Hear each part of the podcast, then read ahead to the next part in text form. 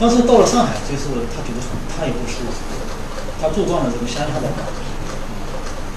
他那个八道湾的这个规制，有点像他绍兴老家的，那个住的非常舒适。所以说，他说这个住进格子笼以后，两三年才习惯。这个是鲁迅的这个感受。当然，这个上海的住物价高，战争，这个书报检查严厉，鲁迅经常这个呃，他的这个抱怨自己的文章要么不能发表，他为什么那么多笔名呢？就是为了打游击战。使人家看不出这是鲁迅写的，但是有些人看出以后，或者没有看出，把它发表了，那么改得一塌糊涂，就是读者看了以后啊，以为作者是神经病，因为上下句子都连不起来，啊，鲁迅觉得非常的这个难受，所以他在上海总的一个印象是：我们活在这样的地方，我们活在这样的时代，所以如果。如果我们写文章、写书，说鲁迅经常看电影、喝咖啡，啊，而且这个包一辆出租车到处兜风，经常被苏联大使馆请去看电影、吃大餐，这就不是我们的日常生活。我觉得日常生活，它就是这样的一个比较憋屈的地方，无论是物理上的空间。还是政治文化的空间，都令他很不舒服。他甚至于说，好像不是活在人间。这个这个说的很厉害的，所以上海它应该是多面，我们不能仅仅看到一面。当然，这个不利的条件也刺激鲁迅，使他写出很多文章来。你看，他以前二零年一篇文章说，听说这个勃朗宁夫人啊结婚以后，丈夫对她很好，她的朋友就写信给她丈夫说：“你苛待她，吧？狠狠的虐待他吧，让他从此啊，呃，不要写不出好的诗歌来。”这个，当我们讲鲁迅在上海也有很多有利条件，这个是。刚才我们我们对照一下，上海实际上是当时中国最大的工业城市，金融中心，最大的人口，东方第一大都市，而且上海，我们我们今天称上海市，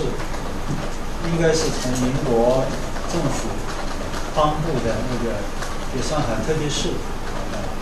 后来改成上海市，就称上海市，一直延续到今天。就是第一次第一批建市的上海市，它里面的新闻出版，包括对外交流，都是全国任何一个城市没有可以跟它相比的。尤其是北伐以后，这个张学良的父亲呢。大肆的迫害这个新文化运动，他们都认为这些人和共产党、国民党都是有都是策划的，所以杀这个李大钊这些人。啊，最前面那个三一八惨案已经开始了，所以大批的文化人南下，使得上海继一九二十年代的北京之后，成了中国新的文化中心。当时有多，我们借鲁迅的话叫飘聚，这个话是不太不太好的，就好像水上有很多脏东西飘过来了。这个有很多多古文人就汇聚在上海，比如说从北京南下的文学研究会的一大批，有有很早就来了，像茅盾、郑振铎，有后来的这个呃新约社的胡适、徐志摩、沈从文等。还有一大批当时流落到北京去，也没有正式进北京大学旁听的。呃，我们复旦有一个老师陈思和老师，他把这些人称为流浪型文物，这个概括很对的。就是中国现代文学中有一大批，他没有正当职业。有些人说他他妈领奴布，其实这个领的很少，他就是靠这个文学啊，这个勉强度日。就这一些流浪型的文学性，比如说胡也平、丁玲、冯雪峰等等，他们也都南下。还有本来在上海周边的，像叶圣陶、夏衍这些人，还有大革命失败以后转而从事文学活动的左翼青年，像鲁迅的学生柔石、晕夫和后来的大量的木刻青年、木刻家，还有在上海的创造社郭沫若、郁达夫、张之平、陈仿悟这些人，还有太阳社长钱宪琛、蒋光次。这些人，还有像文艺上是酌情的，而思想上是自由的。这句话我是借用这个华东师大那个施德成先生讲，就是他认为他们这一批人，就是以他编辑的《现代杂志》为中心的，他们在文艺上面是很进步的，在文艺形式上面很先锋的，但是思想上面他们不酌情，他们是自由的这么一批人。他们都汇聚在上海，还有各地流亡青年，典型的像东北的二萧等等。你可见当时上海那个文风之盛，因为上海它它有全国最集中的这个新闻出版，你的文章可以卖出去。你你当然可以不一定住鲁迅那样的房子，但你也可以住那个亭子间。你也可以合住在一起，很便宜的。所以现在那个多伦路啊、百世昌路、四川路啊、溧阳路啊，当时都是文化人集中地方。就说鲁迅当时最初在景营里他住的时候，他的邻居就是叶圣陶、茅盾这么些人，所以很很密集的是。那么文人在一起密集有个好处啊，就可以在一起做事情。而且在一起这个相互的碰撞，当时不像今天有那么方便的这个微信，他必须在一起才能够有有一有一个人气气场。而且呢，在政治上面，上海主要特别是它的一个一大特点就在于它是放租界，它有这个法租界，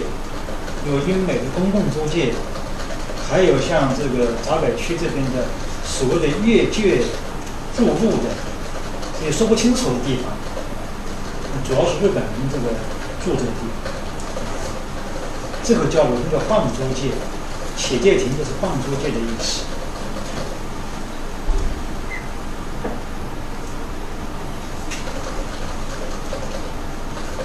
他大量的接触了很多外国人，像日本人啊。美国啊、英国、德国、苏联、捷克、韩国，有白人有黑人，日本人不用说了，那个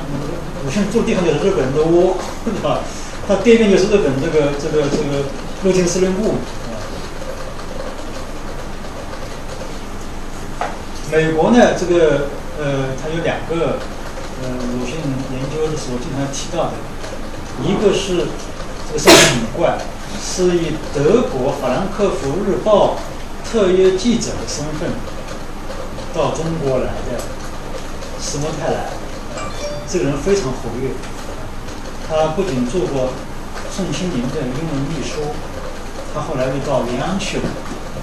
活动在这个国共两党高层之间。呃，还有一个叶罗生，就是艾斯克，他帮鲁迅和茅盾。编中国短篇小说集，这个英国人呢最有名的就是肖伯纳，跟跟鲁迅见面，呃有一个有一段很风趣的交谈。德国人呢有很多，呃德国籍的犹太人在上海，呃跟鲁迅直接的有关系的倒不是在上海的德国人，而是鲁迅自己在上海买到的这个德国木刻家克洛惠兹的这样一个木刻家。苏联呢不用说了，鲁迅加入左联以后，他是呃苏联政府的一个非常主力的一个对象。捷克后来呃布拉格学派的一个创始人之一，这个捷克最优秀的中国汉学家之一，普什克先生，当时不就是一个青年，他就和鲁迅通信。我有一个朋友在韩国梨花大学做教授，他每年都能够坑出一个韩国人来，就这个韩国人，我是交往非常深，我们根本就没听说过的一个韩国人啊。我看他当时在在一九三零年上海租界有一个统计，韩国人大概顶多不超过三百。这位老兄大概把这三百人每个人都要搞出跟鲁迅有关系的。这为什么？这个韩国人他很，他很尊重这个鲁迅，呃，也很崇拜名人。他几乎每一个人到上海都是想尽法子，呃，去拜访一下鲁迅。因为鲁迅日记里面根本就不写，有的时候写的时候就不写。有时候韩国人你不说话，进来以后也就是陪中国人讲，因为鲁迅以为是中国人，但是他经过一考证呢，他都到鲁迅家里去过。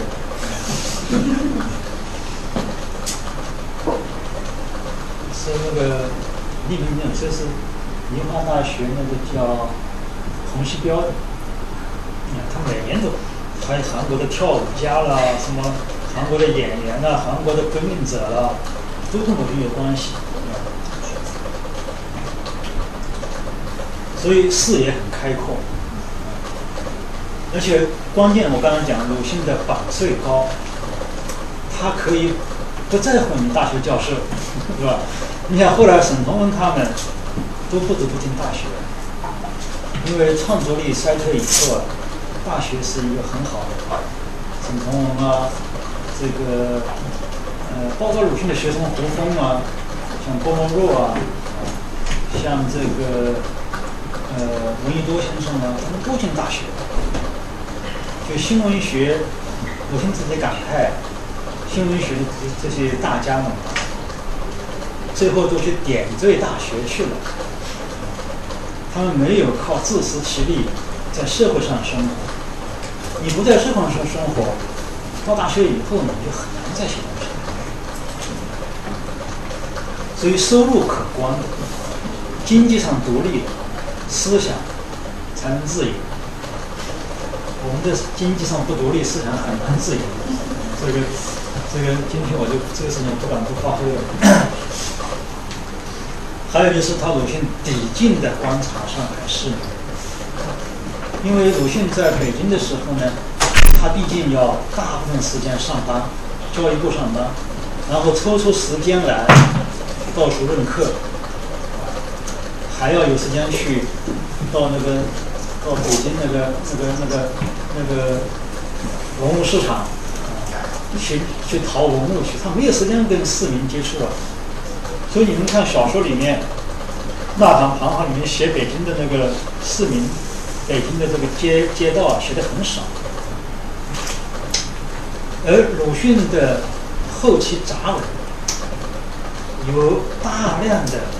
对于上海市面上的，特别是上海市民的观察，然后我要讲。所以他再一次沉入到国民中去了。作为一个作家，他必须和他的国民息息相通的，有很多刺激和灵感材料。这里面那个，我们推荐大家看周海婴的《鲁迅和我七十年了》。这个材料，那个最近钱理群先生把它用上去了。他说鲁迅写杂文啊，跟我们今天这个写微博啊。写博客是一样，为什么呢？他早晨起来呀，他先不写文章，先喝茶，然后把今天的这个呃报纸全看一遍，当然订了很多报纸。这个我现在叫学生如果有兴趣，可能他们不愿意干。大家如果有兴趣，把上海的报纸，就是鲁迅全集中注释出来的。和鲁迅杂文有关的上海各种大报小报，你把它勾结出来，加以排列整理，你就可以看出鲁迅的杂文的活动跟当时上海的报业新闻的关系是非常紧密的，他离不开这些东西。按道理，鲁迅是一个学者，他整天要看一些庄子文献的东西，是吧？他怎么能够那么长时时间看这个报纸呢？他不看 BOSS，，他就没有这个消息来源。像我们今天在座的。你们早上一起来，第一件事情是不是把电脑、把那个手机打开？首先把这个微信连上再说。微信就是这样的，是吧？他看好以后，从中找到一些新闻，一些典型的他认为可以解剖的事例，然后开始打副稿。因为下午打副稿，他一边打副稿一边还不能写。下午有很多客人来来拜访他，他必须晚饭以后客人走了，他才把副稿写出来。这是他基本上是他一天的生活的这个有规律性的生活，所以上海的那种五花八门的报纸，给鲁迅源源不断的提供了这个杂文的材料。我举一个例子，就是一九三一年鲁迅有一篇很有名的演讲，就是《上海文艺之一品》，其中提出著名的“才子加流氓”的这个说法。有批评那个创造社的那些，主要是工弱。那么他这篇讲也很长的，最后他说最近看到上海报纸上有一个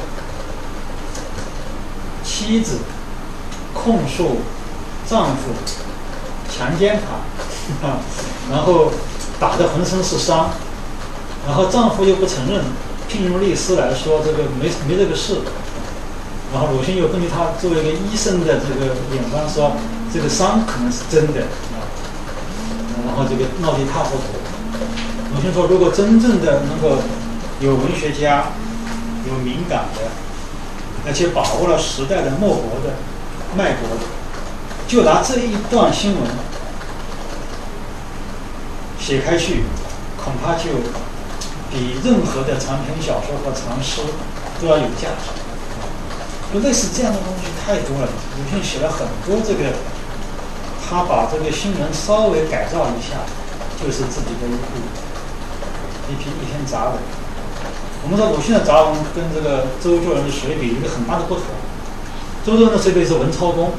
就抄了很多古书，然后发一通议论。当然，有些人说抄的很好，有些人说抄的不好，是吧？这个就是到现在还争论不休的。而鲁迅的杂文中呢？有固然有很多古代的东西，但是它的实体是从当时上海的报纸中抄来的一些新闻材料的。所以最后他的我这个结论就是用鲁迅自己的话，当然我讲过了：上海虽繁繁扰，但也别有生气。这是鲁迅对上海的一个一个正面的评价。上海是很吵闹的，整天让他搞得搞得搞得不得安静，很多流言蜚语，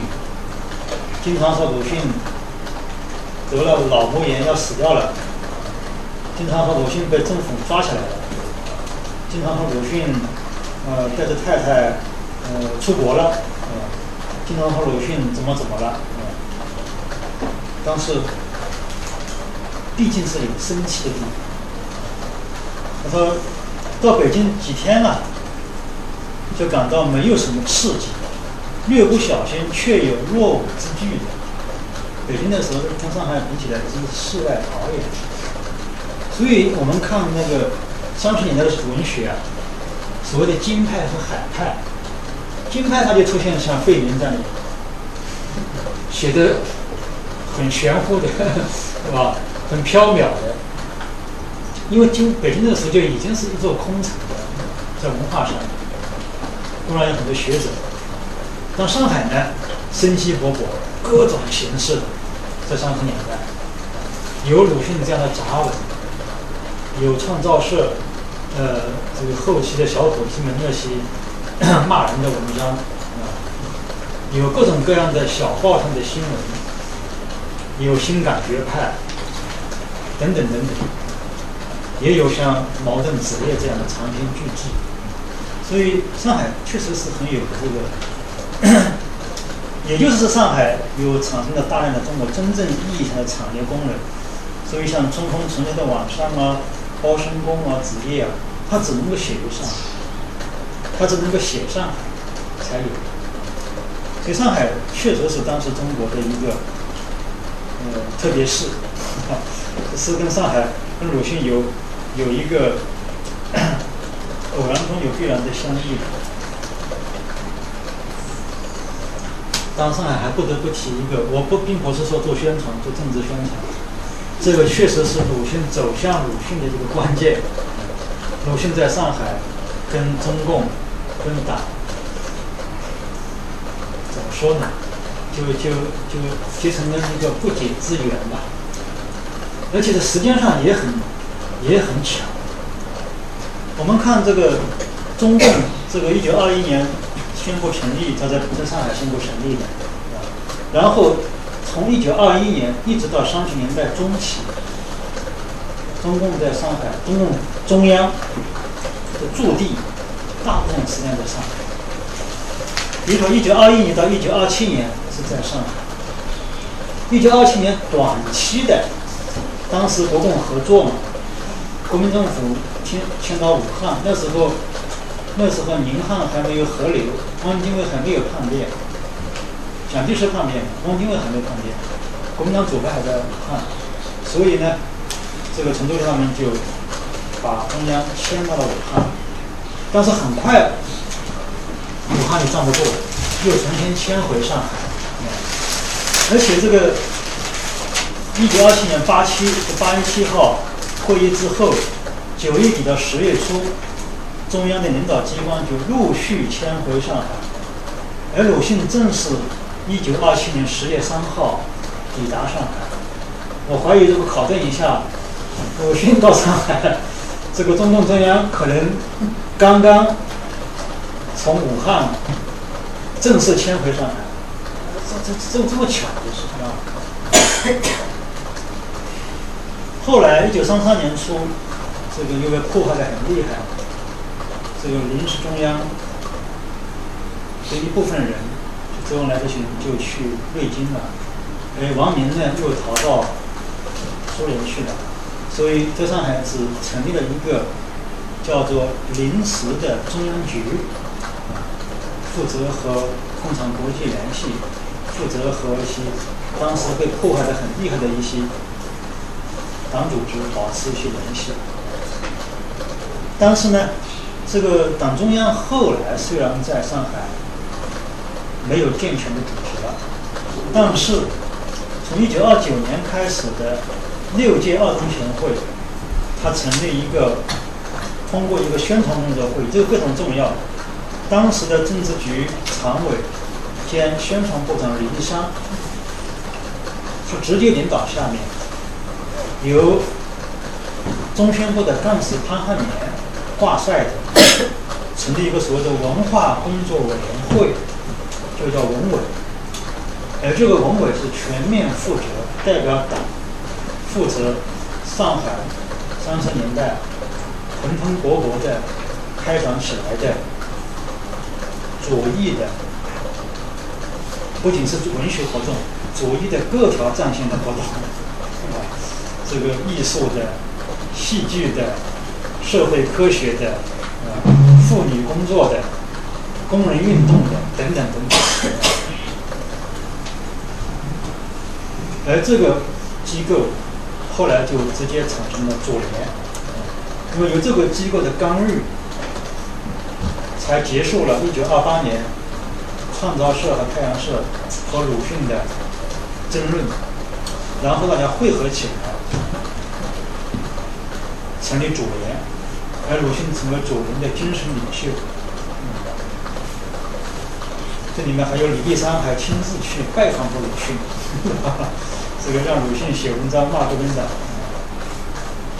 呃，当时这个退任的党的领袖瞿秋白在上海，那更是和鲁迅相见恨晚啊，而且由于他的关系。鲁迅对于共产党的观感是很好的。呃，鲁迅当然现在你可以写成一本专著，鲁迅在上海到底帮助共产党做了哪些事，这是非常之多的。呃，我们现在举几个大家都知道的事情，比如说陈赓在上海这个治病，膝盖打坏了，是吧？这个就到鲁迅家里去了，而且告诉鲁迅长征的细节。鲁迅本来想依依靠这个陈赓的所提供的细节啊，写一部类似毁灭铁楼这样的长篇，后来没写成功。那么后来陈赓被捕了，又是鲁迅通过他所在的中国民权保障同盟，通过蔡元培、这个宋庆龄他的呼吁。最后，最后就是得以把他释放，这个政治上释放还有方志敏在狱中那个可爱的中国，他是寄给鲁迅的，啊，这个鲁迅的当时这个论敌那个陈仿物，啊，他参加红军以后，然后又当时这个他很容易走上，他回到上海要找党组织，还通过鲁迅，所以鲁迅当时很危险。他现在这个学术界有人在争论这个事情，说鲁迅在上海到底危险到什么程度？说如果国民党真的要暗杀他，早就杀了他。为什么一直不杀他呢？因为他家里面那么多危险分子，陈庚、陈云、李立商，这个呃洪雪峰啊，陈仿物，这么多人。但这里面，我觉得还是需要历史学家们深入去研究。就是三十年代这个国共，也不是说就就从国共第一次合作，一直到四九年解放，这国共的关系到底怎么样？我觉得我们我们现在的很多年轻人这点缺乏，太缺乏这方面的知识。他们以为这个是壁垒森严，以为这个是。泾渭分明。实际上，在整个的国共的你死我活斗争中，它的具体的人与人之间嘛，它都是你中有我，我中有你的，否则搞不起来的，就是 是不是？所以这里面就非常的复杂，就是，就这里面包括中国的这个人情关系太重要了。你谁知道宋庆龄？有人说就是共产国际的这个。正式的党员，所以国民党要杀他的，但是就鉴于他的这个巨大的社会影响，就不敢杀他，就把他的那个秘书这个，呃，这个杨圈，就是就是杨杨训福杀掉了。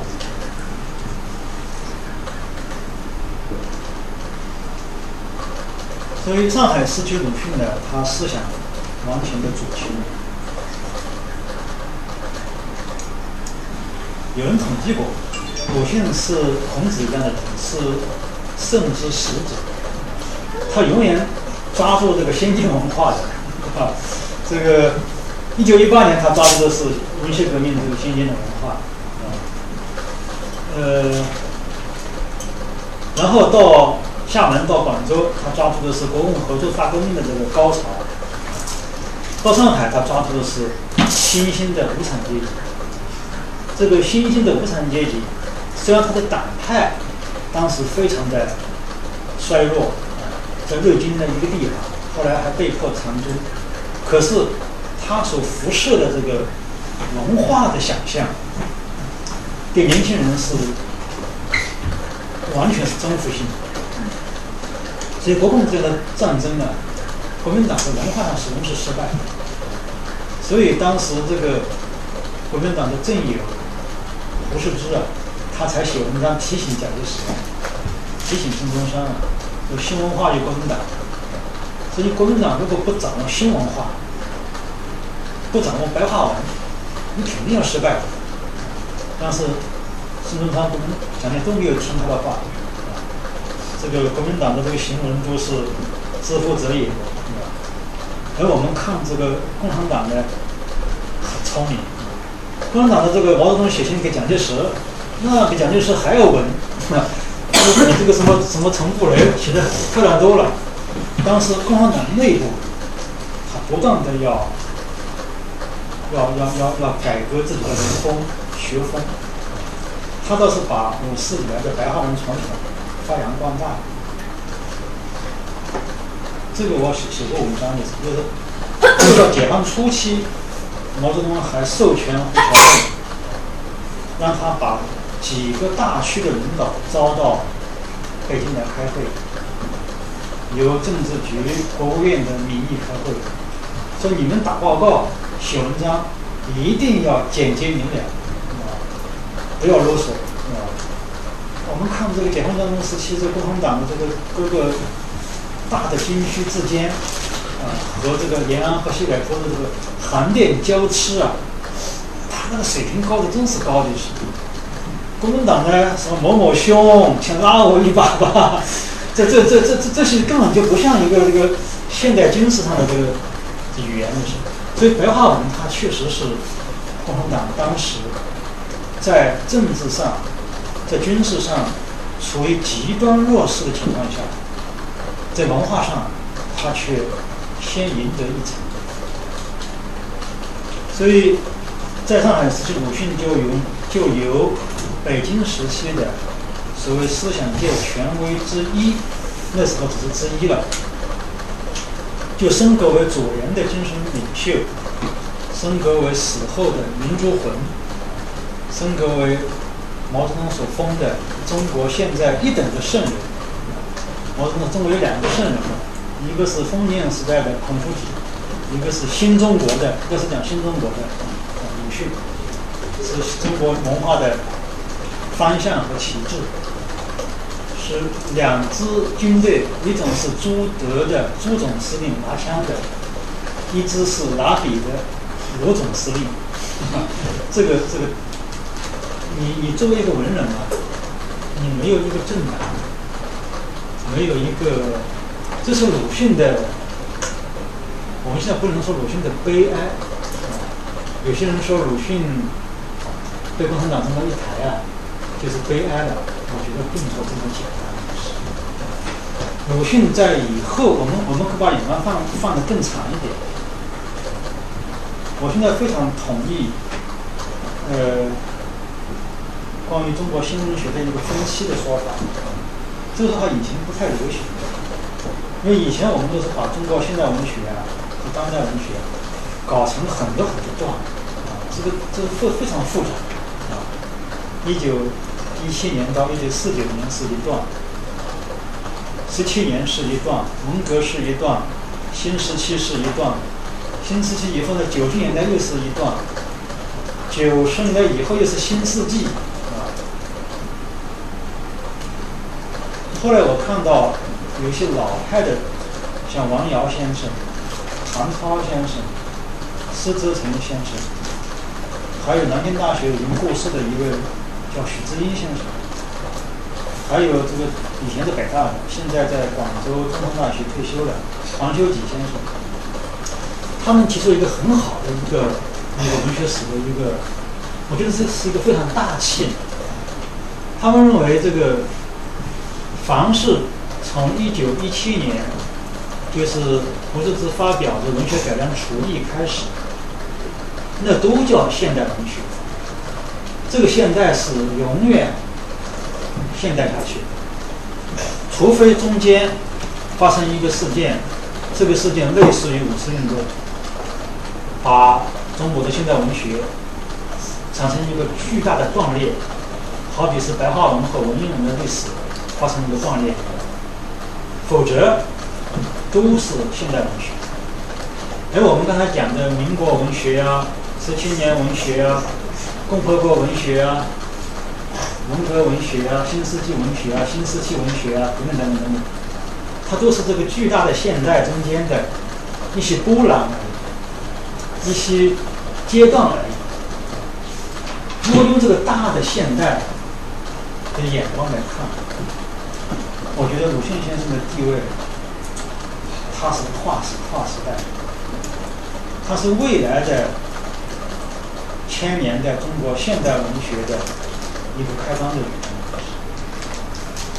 而这样的一个人物，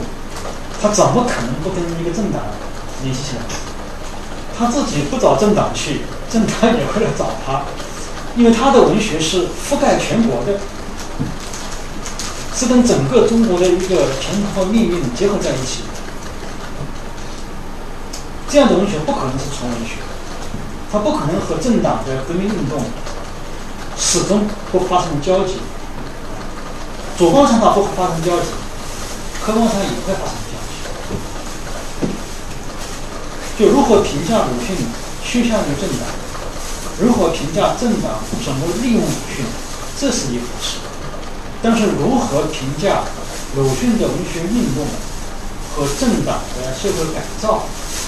它不可避免的发生关系，这我觉得是完全不同的一个一个眼光。而这个眼，而这个关系是鲁迅的上海时期奠定的。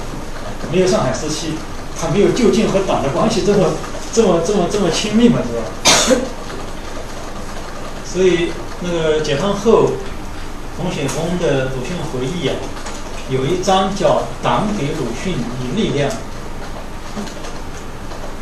我们有些知识分子看了以后很不舒服。这个上海的那个胡风分子何邦子先生，我很佩服他。他说搞错了，应该是鲁迅给党以力量，因为都是党很可怜啊。鲁迅这个登高以后，运者云集。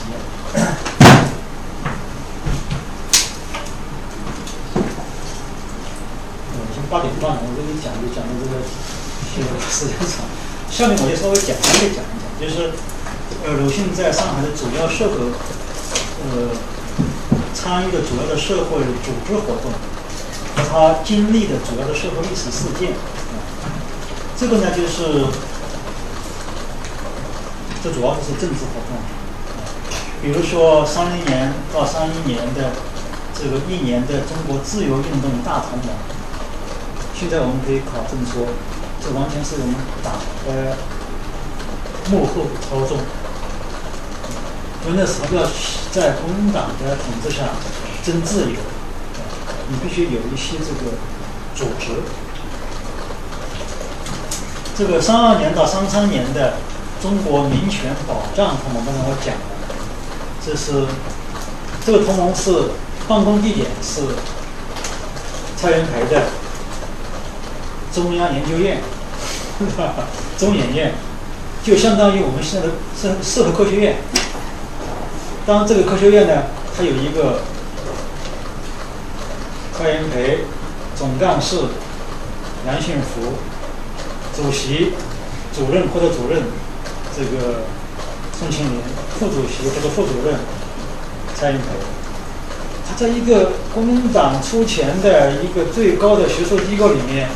竟然有这么一个组织，就是啊，所以国民党很痛心啊。这个他一搞就就是。还有个组织在北京还发表，还成立它的分分部。北京分部的领导就是胡适之，啊，那后来因为对于监狱的调查，胡适之呢发现这个国民党的监狱啊，这发现是打打引号的，呃，并不像很多新闻记者讲的这么残酷。他就发表谈话说：“我看到的不是这样。”啊，而且我认为一个政府，他有理由制裁反政府的行为。那么这个这个答记者文一一发表嘛，鲁迅就动议，然后蔡元培和宋庆龄就同意开除胡适之 这个这个北方的这个这个民权保障同盟的这个会员的资格。他们搞得很认真的。就是当时有，你们可以看那个上海刚刚去世的一个老先生，叫倪墨莲先生，他专门有本书，就是鲁迅在上海的社会活动，就是重点要介绍这个 民权保障同盟。那么后来也有些学者对这个同盟的很多细节有所考证，这个都不是很重要。当然，最重要的是参与组织和领导组员了。这个主要内容是非常的复杂的，这个这个我们今天就不多讲。还有就是发表各种的宣言，这个当时啊，鲁迅签名、列名、发起的宣宣言非常之多，就是啊。而且鲁迅不仅自己发宣言，他还托周建人转告他的二弟周作人，但他们两个都不通信的。他说：“你提醒你二哥。”像这类事情，比如说抗日的事情，比如说这个呃声援某一些需要声援的社会人士的事件，他我现在一看到这个签名了，他就很注意他的弟弟的这个政治声誉，他就看到底有没有周作人，一看没有，他就很担心，他就叫周建人去告诉他，啊这类事情你不要太落于人后。因为鲁迅他知道在中国，这个这个事情是很要紧的事情，就是啊不是不要紧。然后他那个二弟这个人太太超越了，后来就落水了，一超越就落水。还参与世界反战大会，这个世界反战大会是搞得很神秘的，因为他是来自世界各地的反战人士。呃，他的这个发起人头衔很多很多啊，如莽如郎啊，宋庆龄都是这个发起人之一啊，在上海开一个会，当时周界很紧张，他们都知道这个会要开，这个当时地下党做了很多很多工作，包一个旅馆，搞得很神秘的事。然后这个英国来了一个爵士啊。这个鲁迅去看他去，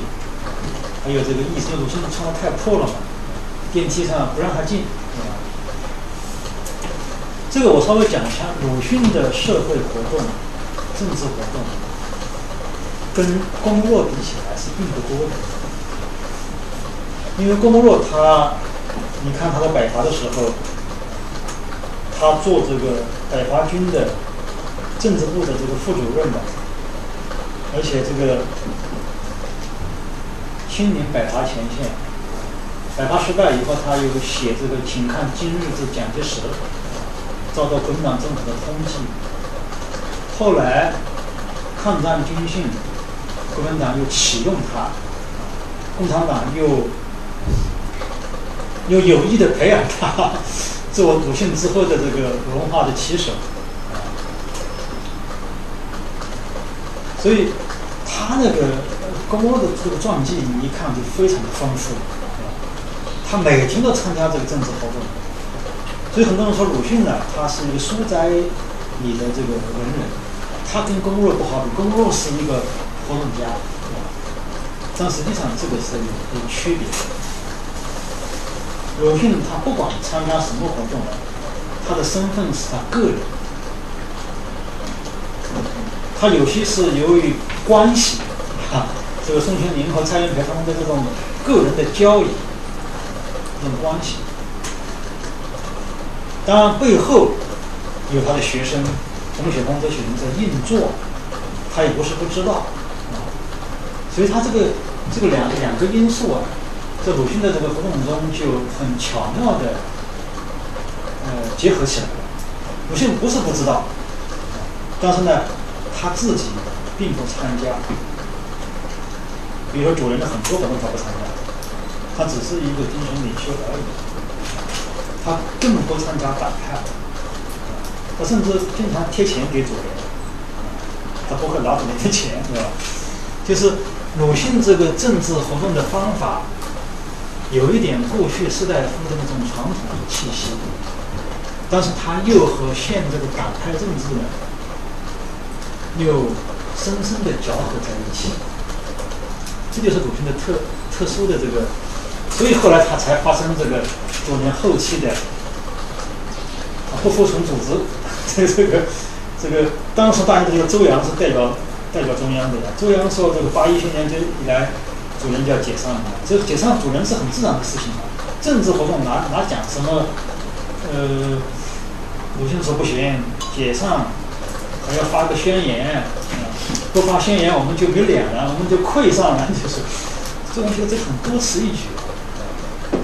所以这个这个行事方式就很不一样。因为鲁迅他也经历了很多大事件，啊，主人五烈士，东三省沦陷，杨训福被刺，一二八淞沪抗战，瞿秋白蒙难。其中这个淞沪抗战啊，一二八现在在网上我们一查，就有很多很多的人写文章，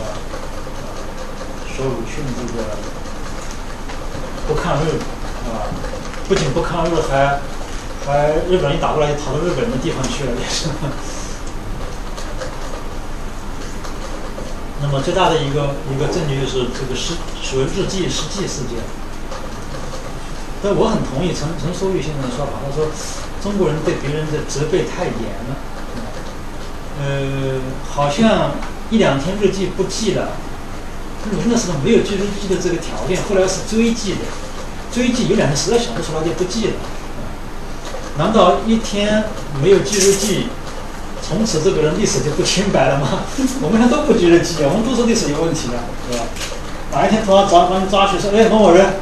哪一天哪天你干嘛去了？我我不记得了，那不记得肯定就有问题了，哪有这个逻辑呢？我我最后要讲鲁迅的爱国主义是最后讲，这个这个我就是稍微提一下。